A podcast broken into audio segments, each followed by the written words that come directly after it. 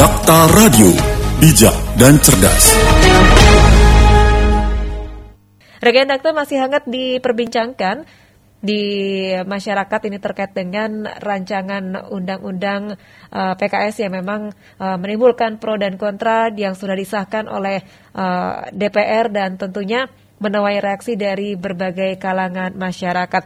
Dan tentunya bagaimana menurut pandangan ahli terkait dengan rancangan undang-undang PKS ini kami uh, akan membahasnya rekan dakta bersama ahli ketahanan dan pemberdayaan keluarga Profesor Oi Sunarti. Dakta Radio, bijak dan cerdas. Assalamualaikum Prof Ois. Waalaikumsalam. Ya, kabar baik Prof ya? Alhamdulillah, Alamin. Alhamdulillah, tapi tidak baik juga nih bagi rancangan Undang-Undang PKS yang memang sudah disahkan oleh DPR dan masih ada beberapa yang perlu diperbaiki ataupun juga dihapus ini. Silakan Prof. Ois. Eh, namanya sekarang rancangan undang-undang eh, tingkat eh, apa eh, tindak pidana kekerasan seksual. Jadi bukan PKS lagi. TPKS ya. Jadi TPKS. Hmm. Jadi sudah disahkan sebagai inisiatif eh, DPR. Jadi bu bukan disahkan sebagai undang-undang ya. Yeah. Jadi baru disahkan sebagai inisiatif uh, DPR. Nah, jadi itu kita tahu semua orang prihatin dengan kekerasan seksual atau kejahatan seksual ini istilah ini kadang-kadang agak mengganggu karena kan kita harus menyepakati tentang definisi gitu. Nah, definisi tentang kekerasan seksual itu sendiri yang belum tuntas karena mengandung indikator-indikator yang uh, rawan uh, menyebabkan multitafsir, perbedaan pandangan sehingga uh, dari keluarga para pemerhati anak keluarga begitu ya, yeah. itu menginginkan hal yang aman. Kalau misalnya kita melarang uh, tentang kekerasan seksual, ya termasuk juga melarang hal-hal yang tidak berbau keras ya dalam tanda petik dipaksa gitu yeah. ya. Tapi memang tidak boleh secara secara nilai.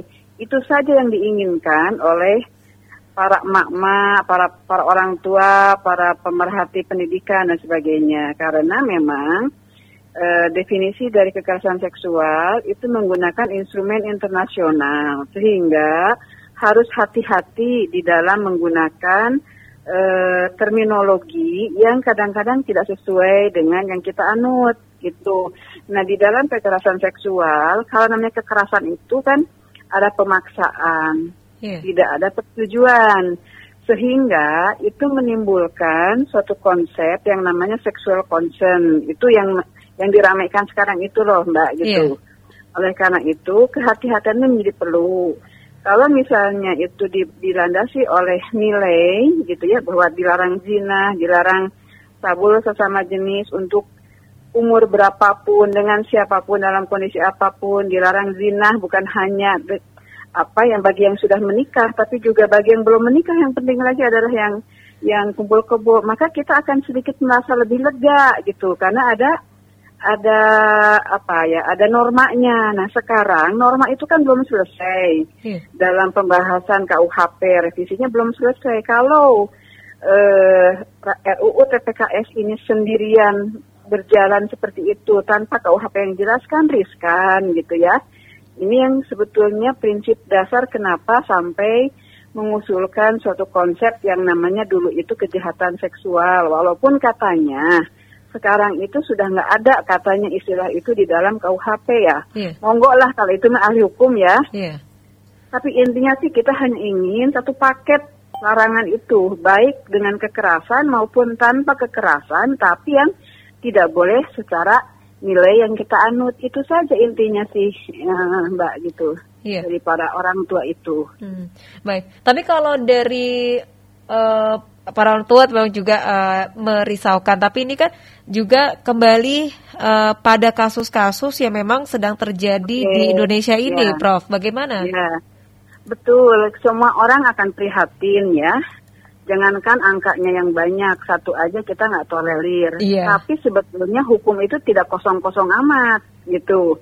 Gunakan saja hukum yang ada dulu, ya uh, kemudian tangani secara serius gitu ya dihukumlah kalau jelas-jelas memang dia kriminal jadi bukan bukan kosong sama sekali nah sambil juga dirapihkan gitu rancangan undang-undang ini yang tidak akan tidak akan menyebabkan hal-hal yang nanti kita sesali. Jadi sebetulnya yang diminta adalah pertama kehati-hatian ya. Jadi ada hal-hal yang masih belum clear di dalam pasal-pasal itu karena ada definisi-definisi yang belum clear. Naskah akademiknya itu baru muncul belakangan.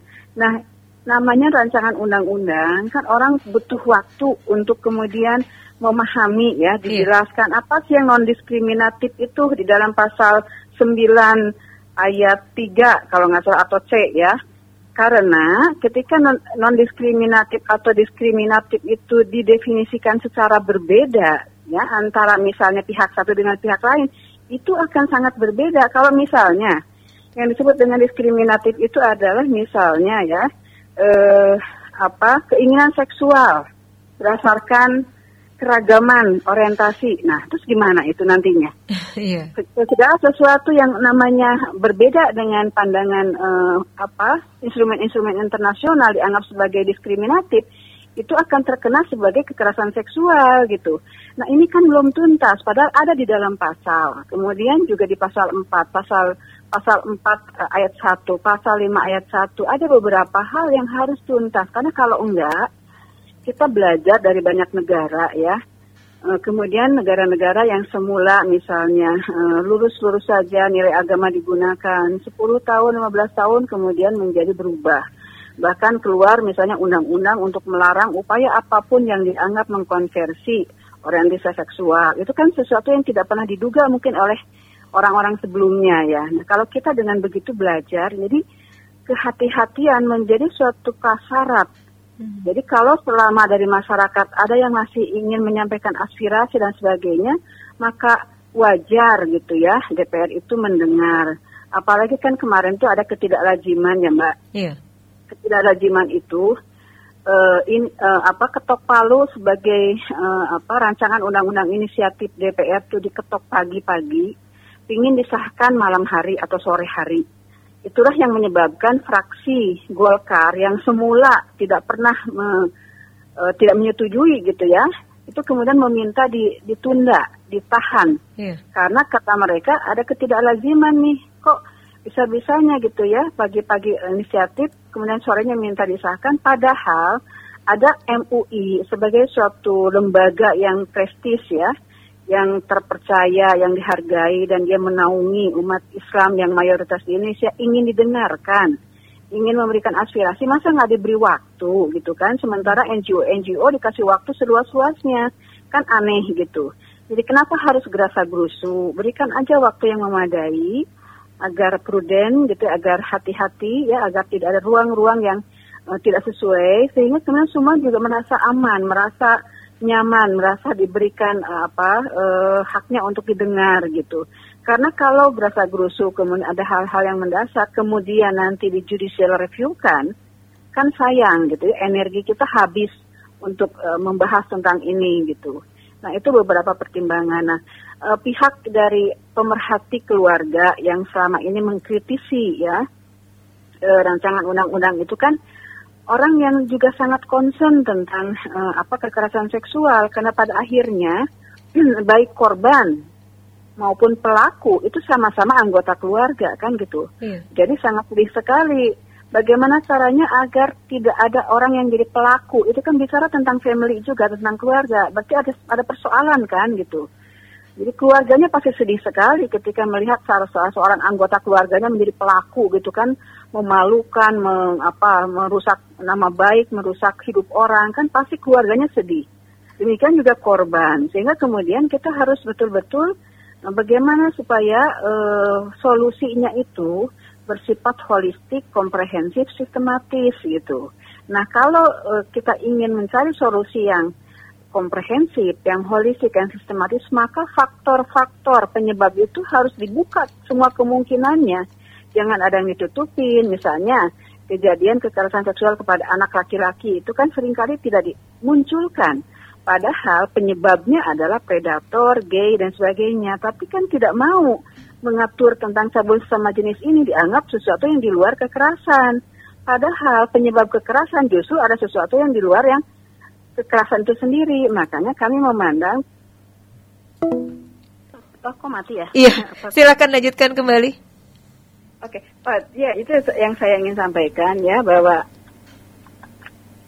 yang diminta oleh para pihak ya pengamat eh, bukan pokoknya penggiat keluarga yang concern kepada keluarga perempuan anak gitu ya itu sebetulnya sesederhana itu jadi kenapa sampai kemudian para emak-emak ini gitu ya ingin mendapat perhatian? Karena memang sudah melihat kok di lapangan uh, yang namanya praktek-praktek edukasi penye, uh, apa penyadaran ya tentang identitas gender itu bukan hanya laki-laki dan perempuan tapi ada gender ketiga kemudian ekspresi gender dan sebagainya. Itu bahkan sudah disosialisasikan kepada puluhan ribu siswa SMP SMA melalui modul-modul yang di adopsi begitu saja dari luar negeri yang namanya comprehensive sexuality education.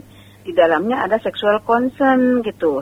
Nah sekarang sexual concern itu ada di dalam rancangan undang-undang maupun di Permendikbud yang diramaikan uh, belakangan ini nomor 30 tahun 2021 itu akan meng, mengapa mempengaruhi ya ribuan perguruan tinggi artinya mahasiswa-mahasiswa kita dan nanti akan diajarkan modul-modulnya bahwa segala sesuatu kalau misalnya uh, tidak ada persetujuan itu kekerasan. Nah sehingga makna yang paling sederhana walaupun ada sebagian ahli hukum yang mengatakan tidak bisa diartikan seperti itu, tapi juga banyak ahli hukum yang mengatakan seperti itu bahwa ada argumentum a contrario. Kalau misalnya kesannya misi atau pesan di dalam satu uh, ayat ya atau pasal itu. Uh, kemudian sebaliknya uh, apa mengandung misalnya seksual concern maka sebaliknya menjadi boleh gitu. Itu hmm. juga ahli hukum juga yang berdebat juga di depan mata kita gitu. Sehingga lagi-lagi yang harus menjadi perhatian adalah kenapa nggak dihilangkan hal-hal yang akan uh, memberikan keraguan multitafsir kemudian bahaya. Jadi uh, kita sudah melihat ya uh, comprehensive sexuality education atau CSE di dalamnya ada sexual concern, itu sudah diajarkan dengan modul-modul dengan berbahasa Indonesia ke seluruh lapisan anak-anak kita gitu. Nah, bagaimana orang tua nggak worry ya? Bahkan yeah. misalnya di salah satu perguruan tinggi negeri di Jakarta atau di Depok ya, eh, penerimaan mahasiswa barunya itu di salah satu fakultas ada namanya uh, modul untuk mengajarkan tentang sexual concern gitu. Setelah diramaikan oleh emak-emak, diributkan, kemudian ditarik, kemudian diralat Nah ini kan jelas-jelas ada. Jadi bagaimana kita bisa percaya ya untuk begitu saja menerima konsep-konsep yang belum teruji gitu. Itu tuh mbak yang ya. uh, harus dipahami ya. oleh semua ya tentang ya. kekhawatiran ataupun hal-hal yang memang sepatutnya kita itu ya uh, mengkritisi gitu. Hmm. Baik, uh, Prof, uh, bagaimana dengan uh, pasti yang akan menjadi korban dan ada trauma lalu dari segi sosial, hukum dan sebagainya pasti ini perempuan, uh, Prof. Bagaimana ini dari uh, pandangan Prof terkait dengan hal ini? Ya, jadi gini, bahwa saya percaya bahwa yang menjadi korban perempuan itu lebih banyak. Ya. Tapi perempuan bukan satu-satunya. Tidak boleh menafikan juga korban laki-laki yang sekali di, di misalnya di puncak ya, 100 orang kan, ya. anak laki-laki kalau dia tidak mendapatkan healing uh, traumanya, penyembuhannya. Uh, banyak kasus telah dibuktikan pelaku itu adalah korban yang sebelumnya gitu. Korban yang kemudian tidak uh, mendapatkan pelayanan ya karena ketidakmemadaian, karena ketidaktahuan, karena dianggap sepele, melihat dari luar mungkin oke-oke saja padahal luka hatinya. Yeah Nah, ini ber, berpotensi besar untuk menjadi pelaku. Itu sudah dibuktikan lah, ya, walaupun tentu tidak semua. Tapi menyembuhkan itu menjadi sangat sulit. Bahkan ada yang mengatakan nggak mungkin sembuh 100%. Nah, oleh karena itu, yang harus kita dorong adalah kan pencegahan. Bagaimana mencegah terjadinya pelaku? Bagaimana mencegah eh, orang-orang yang punya potensi jadi korban? Jadi korban itu kan ada yang 100% murni korban gitu ya. Yeah. jadi betul-betul dia nggak ada kontribusi apa pun sehingga jadi korban ada, tapi juga nggak sedikit yang berkontribusi gitu ya. Jadi kalau misalnya uh, orang sudah pacaran udah pacaran dua tahun, udah hidup seperti suami istri, ketika mengatakan melaporkan bahwa saya diperkosa, orang menjadi sulit untuk percaya kan gitu. Buktinya apa Karena, gitu ya? karena sudah dua tahun itu bersama foto-foto oh, iya. di dalam ininya di media sosialnya menunjukkan kemesraan seperti layaknya suami istri tiba-tiba melaporkan bahwa pacarnya memperkosa orang menjadi susah bukan berarti kita tidak tidak eh, empati kepada korban tapi di sinilah sebetulnya menunjukkan bahwa untuk mencegah itu diperlukan banyak pihak terutama siapa orang yang konsen terhadap seorang itu kalau bukan keluarganya ya kan hmm. gitu ya pihak yang paling konsen dengan seorang manusia siapa pun gitu ya, itu pasti keluarga. Yeah. Kalau keluarga sudah sampai nggak peduli ya apalagi gitu kan, kecuali dia punya lingkungan yang sangat memadai. Maka kemudian juga kita harus strengthening the family agar paham. Oh jangan masuk ke sana lah, itu lembaga pendidikannya diragukan. Ciri-cirinya apa? Paling tidak melihat gejalanya gitu ya. Nah, sensitivitas itu harus dibangun di keluarga harus punya kemampuan itu. Nah, cuma masalahnya gimana dengan keluarga yang tidak punya kemampuan itu? Maka harus ada pihak-pihak lain yang mengawasi gitu kan. Kalau di pesantren, bagaimana pengawasan terhadap pesantren-pesantren yang uh, dalam tanda petik tidak ada izin dan sebagainya dan sebagainya lah gitu ya. Masyarakat juga harus terlibat melihat kalau ada hal-hal yang itu kenapa ya kok tertutup, kemudian kita nggak ngerti dan sebagainya. Padahal di situ ada anak-anak yang sega nah, ini semuanya harus didorong ya dalam bentuk sinergitas antara semua komponen dalam rangka uh, kalau istilahnya itu memberantas, menghapus kekerasan seksual ya kejahatan seksual. Jadi bukan hanya kekerasan kalau saya mengatakan kejahatan. Jadi sekali lagi istilahnya silahkanlah kalau nanti kejahatan itu di, di, akan diganti silahkan aja. Saya sih nggak ngerti. Dulu kan ada istilah itu, sebelumnya kan ada istilah kejahatan seksual itu gitu. Mm -hmm. Seperti zina, zina, kemudian kumpul kebo itu kan kejahatan ya karena zina itu walaupun suka sama suka ya tidak sesuai dengan nilai. Cabul sama jenis walaupun suka sama suka kan tetap aja itu uh, apa tindak pidana kesusilaan juga yang disebut kejahatan seksual. Hmm. Jadi kira-kira seperti itu, Mbak. Baik. Nah, itu kan kalau rancangan undang-undang apakah sudah mencakup uh, mungkin hanya aspek hukumnya saja tapi aspek uh, sosial, psikologis dan lain sebagainya bagaimana nih, Prof?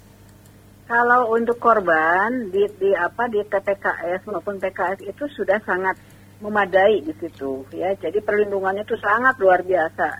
Baguslah gitu rencananya walaupun mungkin ada pertanyaan apakah negara hmm, gitu ya atau yeah. pemerintah itu mampu men, mendanai semua dengan banyak apa beban pembangunan untuk sampai sebegitunya tapi oke okay lah itu sih sesuatu yang bagus sih harus kita dukung gitu ya Nah, cuma kembali lagi kalau kita fokusnya kepada kuratif, kepada korbannya, walaupun itu bagus gitu ya, tapi kemudian aspek di preventifnya tidak memadai, maka kita akan terus e, memadamkan api gitu. Energi kita habis untuk kuratif.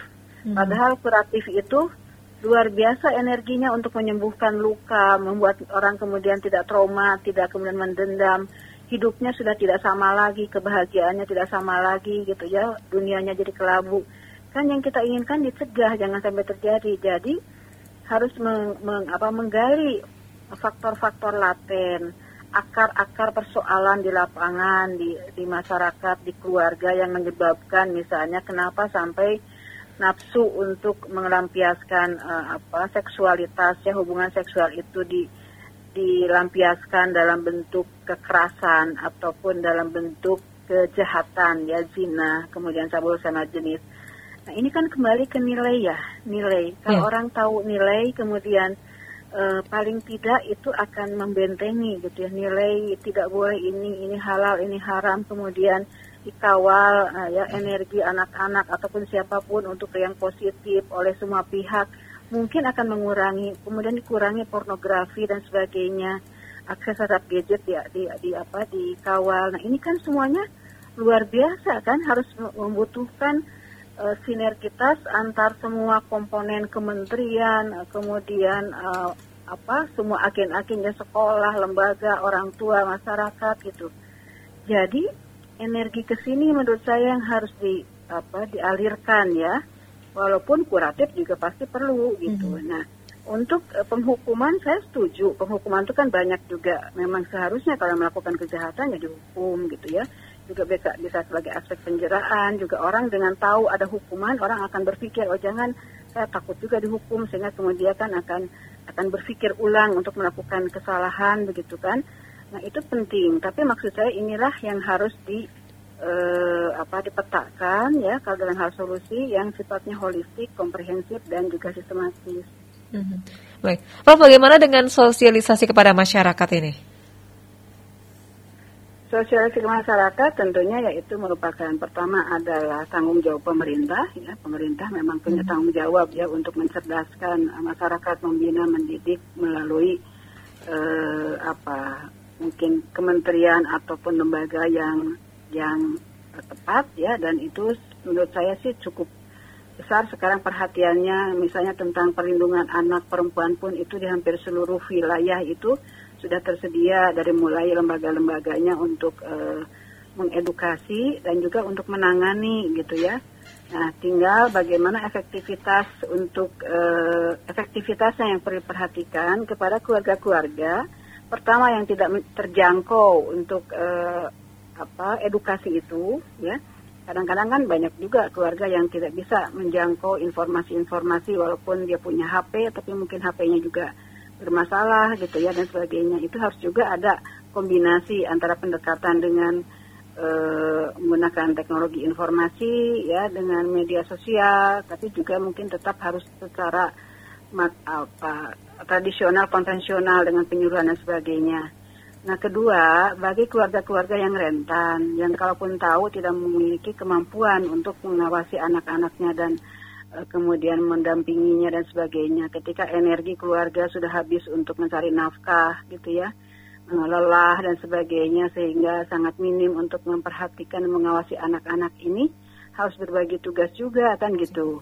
Nah inilah makanya kemudian perlu ada suatu uh, pemetaan ya hmm. Uh, masalah, kemudian tantangan pembangunan keluarga Uh, sehingga kemudian uh, di situ harus ada perencanaan siapa melakukan apa, kemudian pembagian tugasnya, kemudian bidangnya apa, dimensinya apa, isu-isu yang terkini apa. Jadi di bidang uh, apa penyimpangan-penyimpangan seksual, sosial gitu ya ada lagi bencana alam, ada lagi ekonomi, ada lagi yang lain-lain. Nah itu kan semua bisa dipetakan sebetulnya mbak. Mm-hmm. Nah itu yang sebetulnya saya coba lakukan dengan membuat roadmap dalam arah dan tantangan dan arah pembangunan keluarga gitu.